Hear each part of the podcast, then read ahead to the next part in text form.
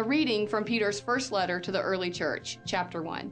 Praise be to the God and Father of our Lord Jesus Christ. In his great mercy, he has given us new birth into a living hope through the resurrection of Jesus Christ from the dead and into an inheritance that can never perish, spoil, or fade.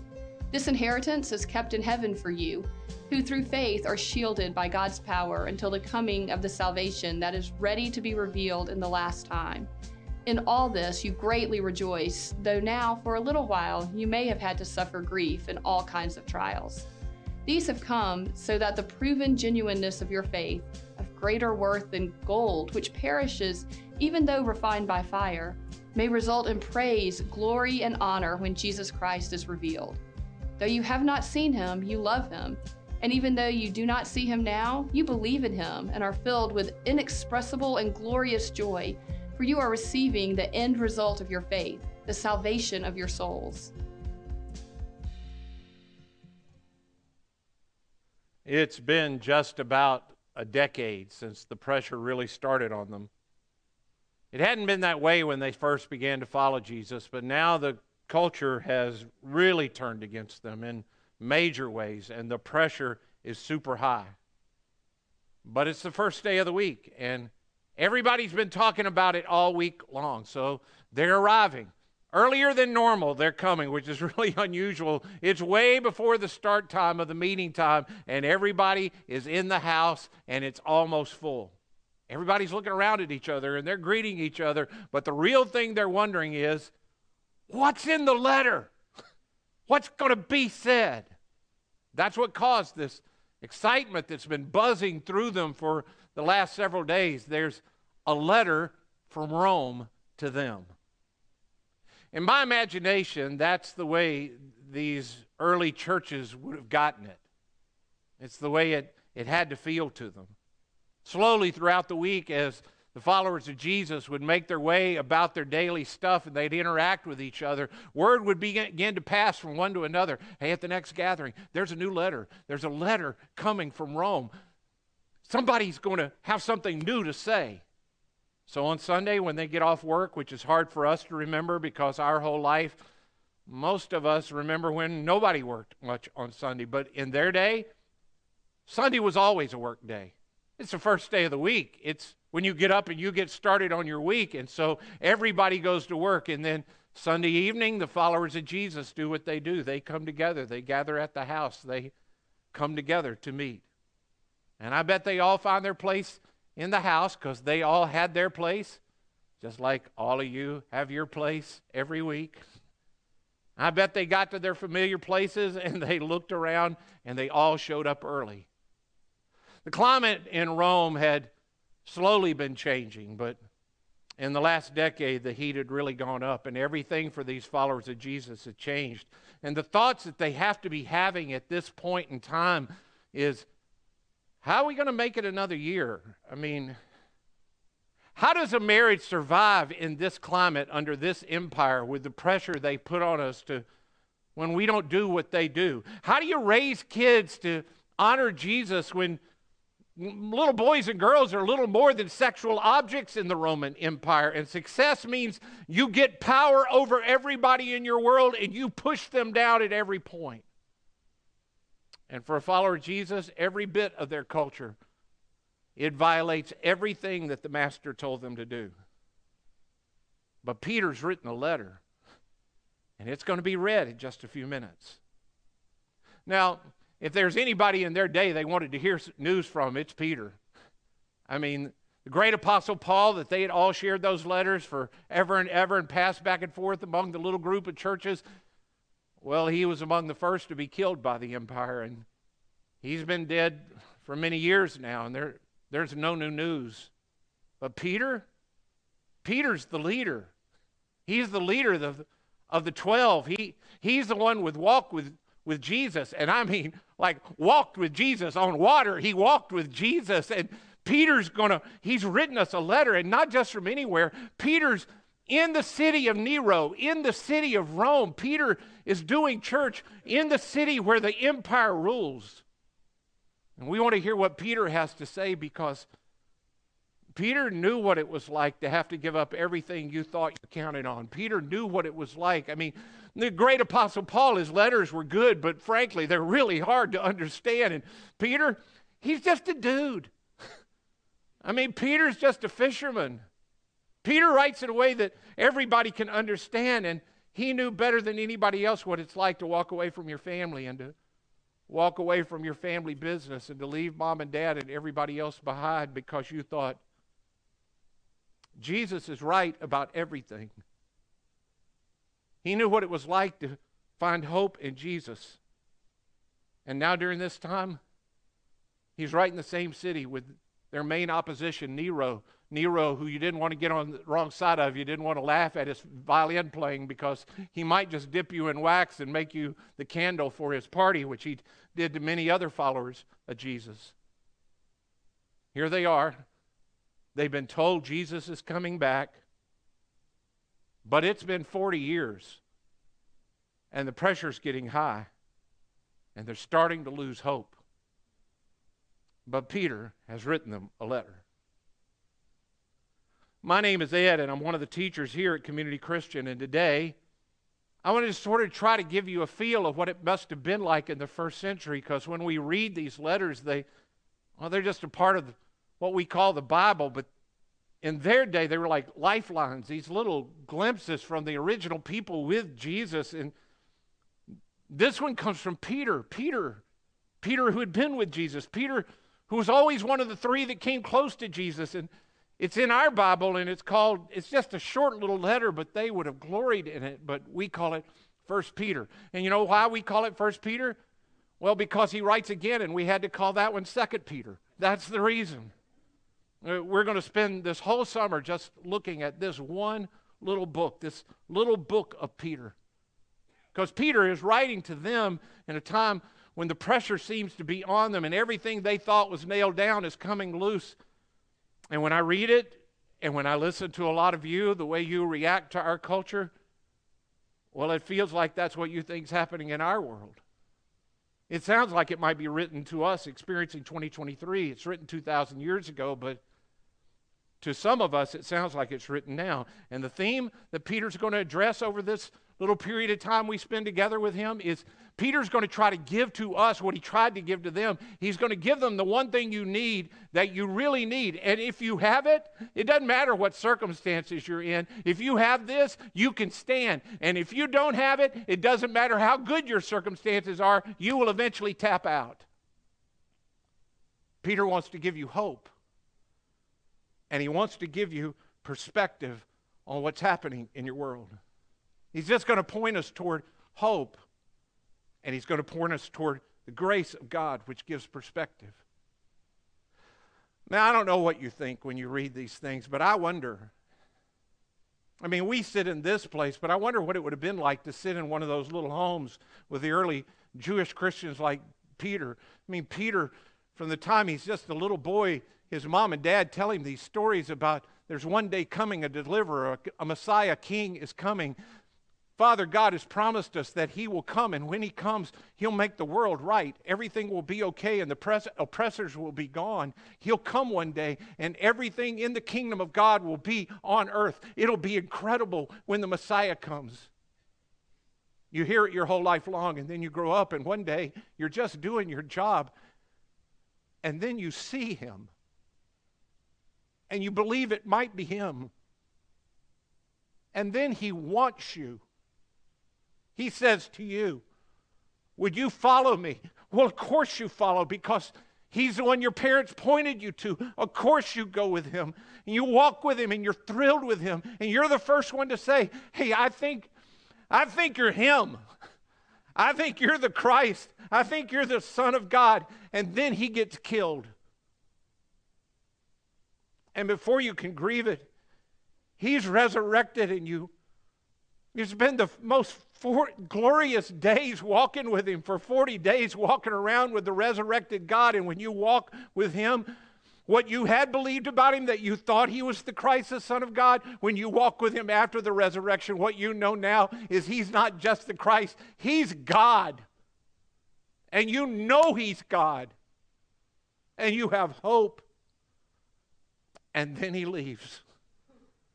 And an angel says to you, Hey, don't worry, he's coming back. Now, you got to be pretty excited if if your deliverer, the Messiah, comes and you've seen him and you've seen him raised from the dead and you've walked with him and he's taught to people and you still see the nail prints in his hands and you know it's him and you see miracles.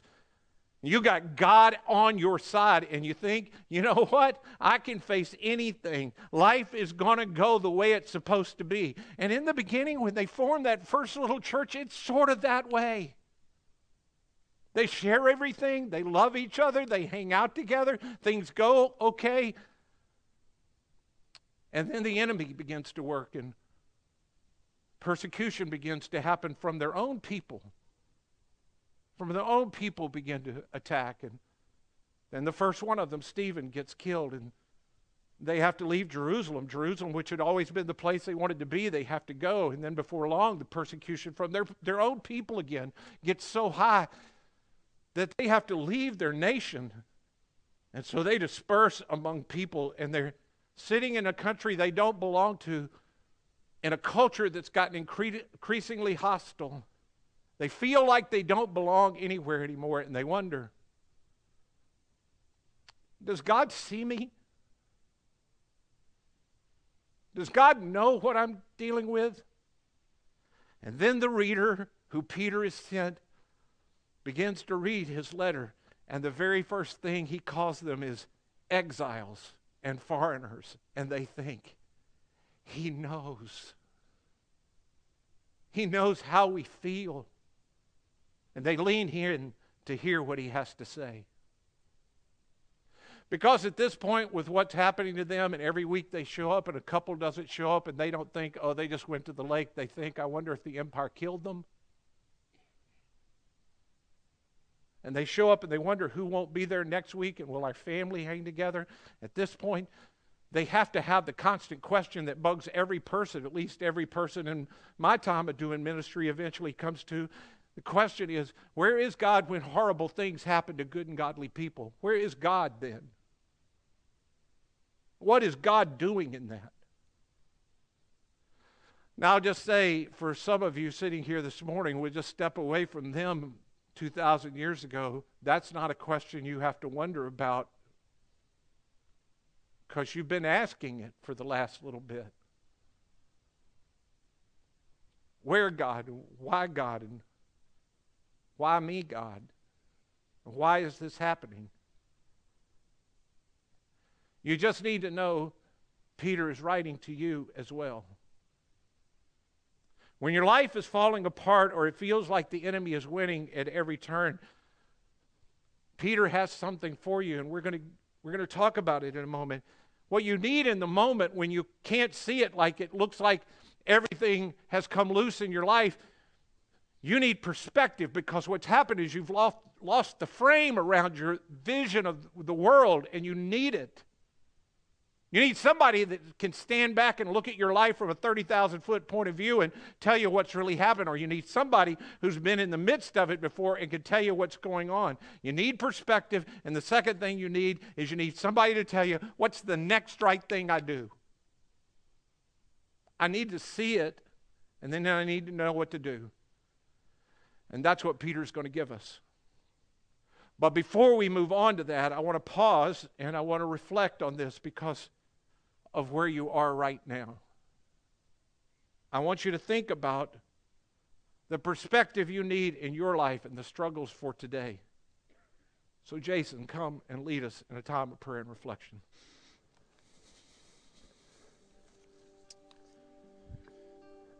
If you were here right as our service was beginning, you may have heard uh, us say on the video that it is no accident that you are here today. And we believe that. And in fact, it's something that we just believe at the core uh, of our of our gathering, our church. God has something to say to every single one of you. Every time you show up here on a Sunday, no matter who you are, no matter where you came from, no matter what you've done this week. Now, sometimes what God has to say is just a little bit of a reminder of how great His love is for you. Sometimes He reminds you of how faithful that He's been to us. Sometimes you just get encouraged to just stay focused, fix your eyes on Jesus. But sometimes God speaks right into the middle of a situation that you're going through in your life. A lot of people, when they come to church, they get this idea that church is the place where you come and you leave your problems at the door. And then you walk in, and basically, God wants you to forget about the stress. He wants you to forget about all the concerns. He just wants you to forget about it, act like it doesn't exist, and just focus on Him. That is not true. The truth is that God wants to meet you in the middle of those messy, broken parts of your life. He says, Bring them on. Bring them right here into this room. So that's why we say around here a lot of times Community Christian Church is a place where it is okay for you to not be okay, for you to not have it all together. It's okay to be messy, it's okay to be broken. You also may have heard Kelly say on the video earlier don't fake anything when you're here. And the reason we say that is because God is not asking for you to bring the pretend, cleaned up church version of yourself to Him. He wants the real you, He wants the honest you. And the reason is not so that He can shame you or guilt you. And you know this is true. The only way you can ever experience true, authentic love is when you're real. It's when you're open about who you really are. It's true with the people in your life, and it is also true of God. You cannot experience true love until you're real. So, that's what we want to do today in these next few moments is we want to take some time to be real and honest with God. So I'll ask you a few questions. Do you have a situation in your life right now that causes you stress, that causes you worry? if you're real honest, you, you tried to leave the weight that you carry at the door, but it, it didn't work. You feel it right now. You feel the weight that you're carrying today, right where you are. You just hadn't been able to lay it down. That difficult relationship, that difficult emotion you're dealing with, that hurt, that disappointment, that frustration, that thing that's just burdening you today. Would you just take a moment with whatever that is, and just tell God about it. Be honest about it. Acknowledge it to Him. And as you do, ask Him to help you. Ask Him to bring you comfort and strength, whatever it is that you need. Take a minute and let's do that together.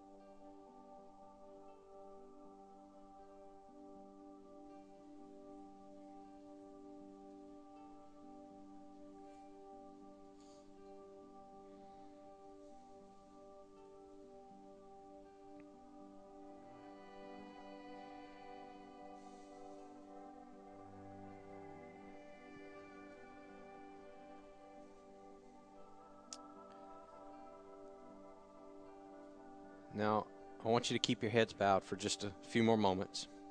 And this time I want to ask you to be real, not just with God, but would you take a risk and be real with another person, with me? So I want to ask you if there's a situation or a relationship in your life and you just want to know somebody cares, somebody knows, and somebody would just pray for you in just a moment, I'm going to ask you just to raise your hand where I can see it. And I want to say before we do this, this is not magical. There's nothing in, in this. This is just a gift that God gives us when we come together in community so that we might know that someone sees me, someone cares, and someone in some way is praying for me. I would like to be the one to pray for you today. So, if there's something you're carrying that you were talk, you're talking to God about today and you want to know somebody's praying for you specifically, would you just raise your hand wherever you are so that I can see you? Hmm. Thank you. Let's pray. Heavenly Father, This life, we know, can be difficult. But through Jesus, you have experienced sorrow and grief in a way that we know you can sympathize with us. So, God, I'm asking you for every person who lifted their hand and, and asked for help today, bring comfort to wherever it is they're struggling with. Remind them of your love and how near you are in this very moment to them. Strengthen them to continue to follow you and do the next right thing you've called them to do, whatever it might be. And would you move in a powerful way in that situation or that relationship that's weighing on them? God, we don't always know what you're going to do, but we know that it will always be for our good.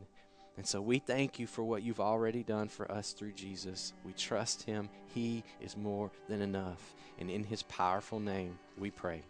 Amen. So, Peter wants to give us perspective and then give us what we need to do. And today, uh, we're going to look at perspective. You may have never known this, or, I mean, nobody but preachers really have the time to think about this, but almost all of these little New Testament books are arranged in this order. They, they start by trying to remind everybody this is who you are. This is who you are in Christ. The, for the followers of Christ, this is how God sees the world, and this is how he sees you. Peter begins his book the same way. He wants to get perspective. Then, about verse 13, he says, Therefore, in light of everything I've just told you, here's what you need to do in the situation you're in. Well, this week we're going to look at the first little bit. I want to I want to become this frame around whatever it is you just thought about or what you're feeling in the world that you're in or what you might be in soon. Because perspective perspective is what gives everybody the opportunity to make wise decisions about what's happening in their world instead of misunderstanding what's going on. It's how we evaluate and then we know how to respond. I mean, a, a two year old looks at five minutes of quiet sitting in the corner as torture, and their mom looks at it as five minutes of heaven. What's the difference? It's perspective. What is it that a youth league parent who's screaming at a volunteer umpire needs that they don't have? they need perspective. But I, I, get it. I mean, I've been that parent. You see your kids pain from something going on that they think is unjust, and then you take on their pain and you begin to feel their pain. And I remember one time getting so upset about one of my kids' coaches. Uh, we had driven a long way to go to watch uh, my son play, and uh, I just got so frustrated with the coach. I tried to talk to him after the game, and then we got in the van to begin to drive back toward home. Uh, I continued to rant for a little while about all the stupidity of how he did not understand baseball and how everything would be better if he understood the perspective that I had. And then we went into the restaurant and we ordered uh, what we were going to eat. We sat down together, and the whole time we're sitting there, I continued to rant about all of this. Eventually, my son got up and went to the bathroom, and when he came back, he said, Dad, I talked to Jesus in the bathroom, and he said, Let it go.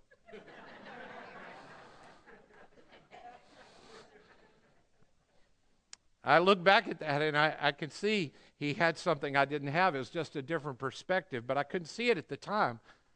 It was the first time I'd ever been a parent. I mean, I didn't get a practice kid to, to waste. You know, I just got thrown into the job. It was my very first one. Peter's in the middle of pain with all these people, and it's the first time. You know, the first time the empire kills your mom, it's the first time. The first time somebody in the church doesn't show up because they too were killed, it's the first time. It's the first time you realize that following Jesus, it's going to cost you something. It's the first time for some of you that you've experienced the kind of loss you've had. This week, you, for the first time, it was your first cancer diagnosis and the frame of your life got really shaky. You didn't get to do it before. It's the first time you come face to face with your own mortality and you don't know how to do it. And Peter warns them and he, he just wants to give them perspective. And so here's what he says to them Praise be to the fa- Father of our Lord Jesus Christ. They're in deep weeds, and Peter says, You know what? Praise God. You're in the deep weeds. Is that why we're praising God? No. Because in His great mercy, He's given us a new birth. Peter knows for followers of Christ, and unfortunately, this only is for followers of Christ. When you're in the middle of the trouble and the frame gets shaky about the plans you had, that what you need is you need somebody to stand back and give you the real perspective. And so he starts with the foundation. He says, You need to focus on our salvation.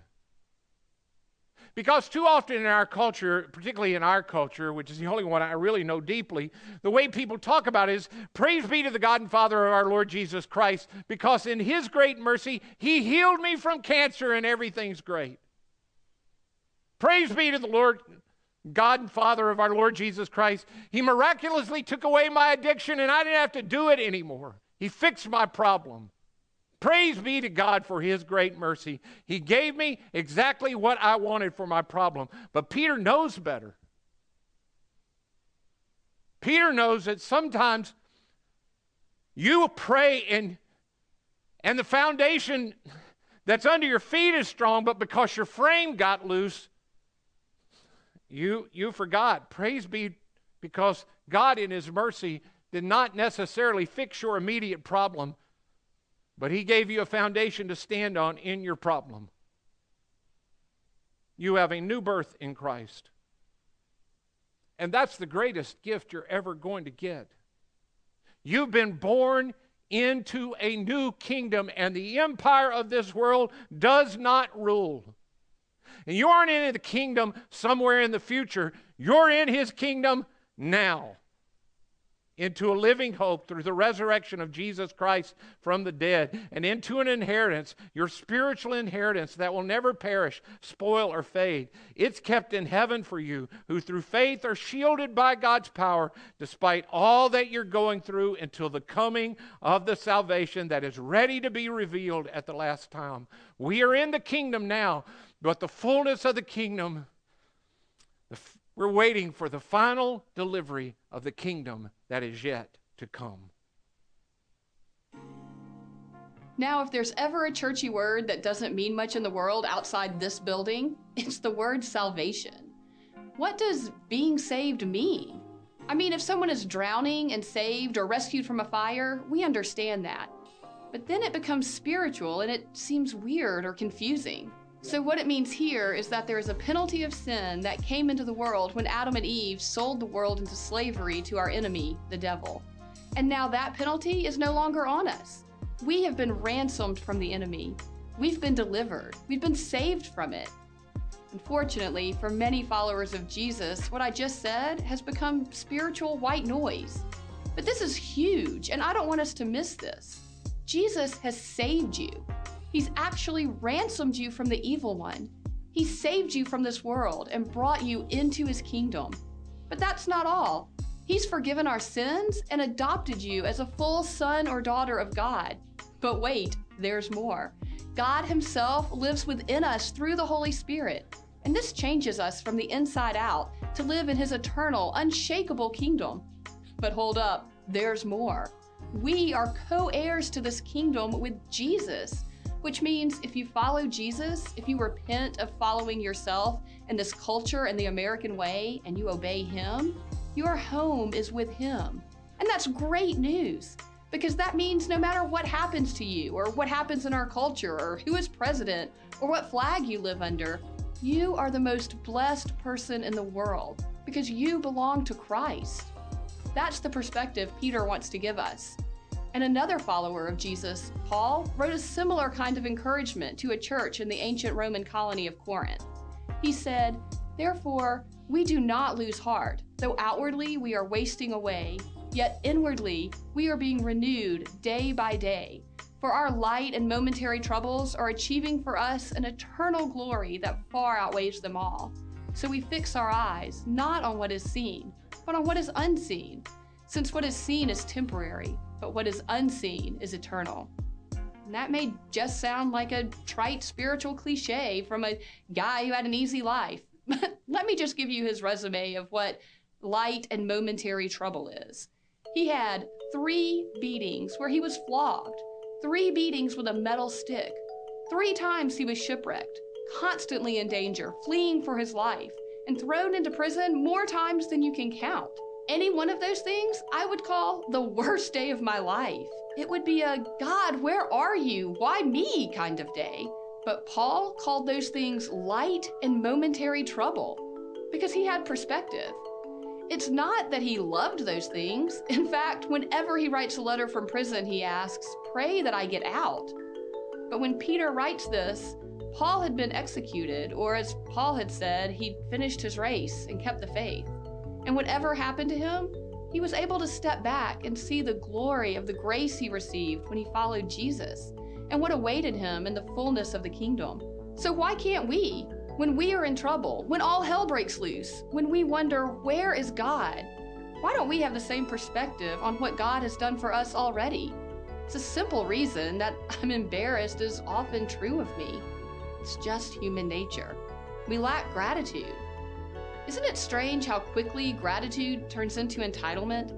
How something as small as a flat tire, or someone criticizing me, or something not going my way, or YouTube doing that spinning wheel of death thing can make me lose it.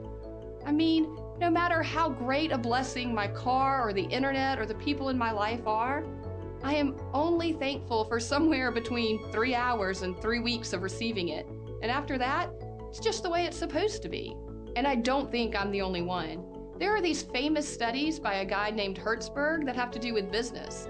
The basic findings of the study is that when people get a raise that they have wanted and looked forward to, maybe even prayed for, they are happy with the raise for only a couple of months. After that, it no longer becomes a point of gratitude. It becomes the new baseline that the employee thinks they deserve. And for followers of Jesus, gratitude should be our baseline. When your world or the world is falling apart, one of the most important things to do is to not forget what God has freely given you. Not what you've earned or deserve, what He has given. Because when we start to take our greatest blessings for granted, our problems become the lens through which we see life. But this life is not a problem to be solved, it's a gift we've been given. And because of Jesus, we have been given even more than just this life. We've been given Him forever. And that's how you start the frame. The frame begins with I'm just grateful that I'm in the kingdom. No matter what happens, that's where Peter begins. But then he wants to give us some perspective not on just what God has done, but perspective on why they're suffering. They're right in the midst of it. He says, In light of your salvation, praise God anyway, but don't forget, you may be going through some of the things you're going through so that your, the genuineness of your faith can be taken care of. So here's what I need you to remember when it comes that point in your life when you get to the place of why does God allow people to suffer and why do we suffer and why does all the bad things happen that happen in the world? Here's the most biblical answer I can give you for why bad things happen and bad things happen to people in our world and why we have these things going on. Here's what I need you to remember. We don't know why it happens. Isn't that helpful? We just don't know. So let me say this, and then I'll, I'll I want to I'll, I'll talk about that. But for those of you who you think you do know, and you feel compelled to speak for God when bad things happen to somebody who is not you, and you're the person that shows up at some tragedy and you say something like, Well, here's what God is doing, and here's why God is doing it, and things are going to come out on the other side. Or God just needed another angel in heaven, or I guess God needed that to happen more than we wanted it to happen. Can I just say to you, please shut up? Those things do not help except the person who said it. They are the only person that feels better. The truth is, when bad things happen, none of us know for sure why they happened. And even though Peter says in this particular set of verses that this is the testing of our faith, he doesn't mean that for all suffering. In fact, for just a second, let me give you all the, the reasons I can think of when I was writing this. I've since come up with more of why the Bible tells us that people suffer at different times. One of the reasons of why we suffer, and, and I'll just say, some of the reasons you may wind up suffering, you may look back at with the help of God and see it was a combination of some of these things. But one of the biggest reasons people suffer in our world that gets way less press than it ought to get from Christians is we live in a broken world where suffering is normal. But we don't like to talk about that. It is normal in this world that we live in that suffering happens to all people. And so that I can just say this clearly the world you and I exist in is not the world the way that God designed it.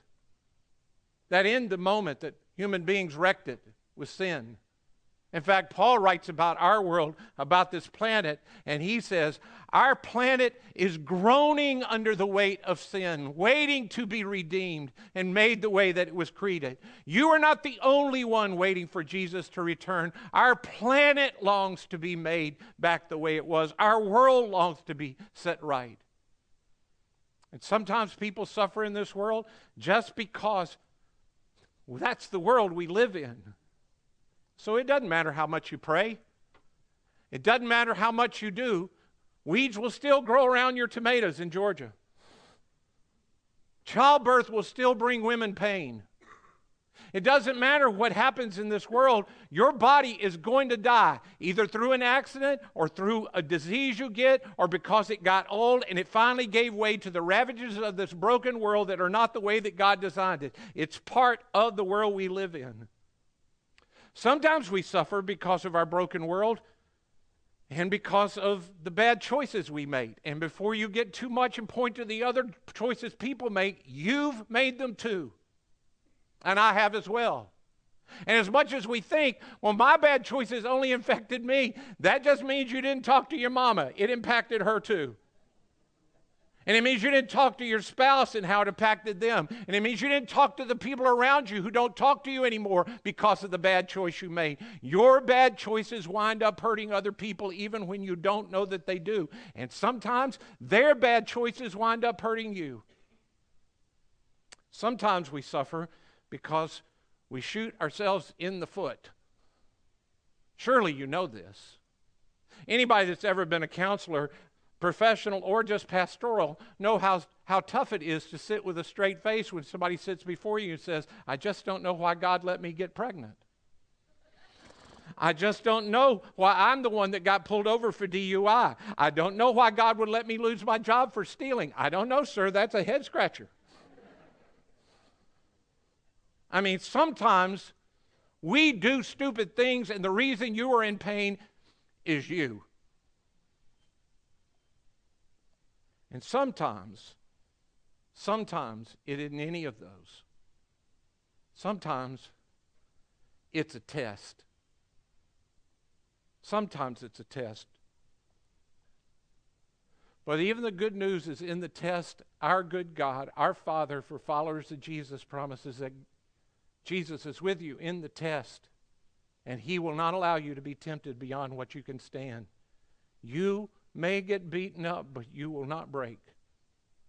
You can withstand it. But the point you need to remember is you aren't smart enough to know which one of those it is for anybody. You don't know why people are suffering. So have some compassion for them and for yourself. Now, in this case, he says it's flat out a test you're going through. And people often look at it and they say, Why would God need to test my faith? Doesn't God know my faith is real? It's not God's testing your faith so he knows. God is testing faith so that you know. So that in the midst of trouble, you know I stand firm on the foundation of Jesus. He is the rock underneath my feet when all the other frames in my life come around, apart. I know for sure that my faith is real. Proverbs 11:25 says, "When the storm is swept by, the wicked are gone, but the righteous stand firm." You will notice in those verses it does not say the righteous get an umbrella. The righteous also got wet in the storm. They also got hit by the storm. It's just that their foundation was really, really strong because of what Peter had said. Our salvation in God, He's provided. It's the foundation on which we stand. Can I remind you one other thing about suffering before I'm done? Don't ever judge God's goodness by the mess you're currently in. Judge God's goodness by what He has done for you and what His future hope in heaven is for you. I remember 20 years ago when Jason and his wife Helga lost their oldest son Bryce. Hearing Jason get up and preach after that and say, You can't forget in the dark what you knew to be true when you lived in the light. I've never forgotten that. You can't forget in the dark what you knew was true in the, in the light. You judge your current life by the cross, not by your crisis. Praise be to God for His great mercy. He's given us a new birth that will last forever. And at the end of the day, we're receiving, as we saw in this passage, the end result of that, which is salvation, eternal life with God and with His people forever. Which is why, as a community, we keep trying to live in the the kingdom right now, here and now. Your kingdom come on earth right now, like it is in heaven. It's why we say that life with God is not some private, personal spirituality. It was a life He intended to live in community with other people. It's about grace today and hope tomorrow with God and with His people. And so, if you feel God calling you to take a step today, would you consider going to the Next Step Center and learning about how to do life with God in our community? together. We'd love to have you be a part of our community.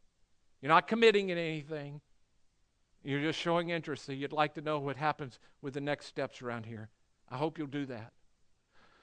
But it would be wrong for me to not end by allowing you to be reminded once again of the living hope that we have in Jesus by taking the meal of communion together as we do every week. Jason's going to lead us in that.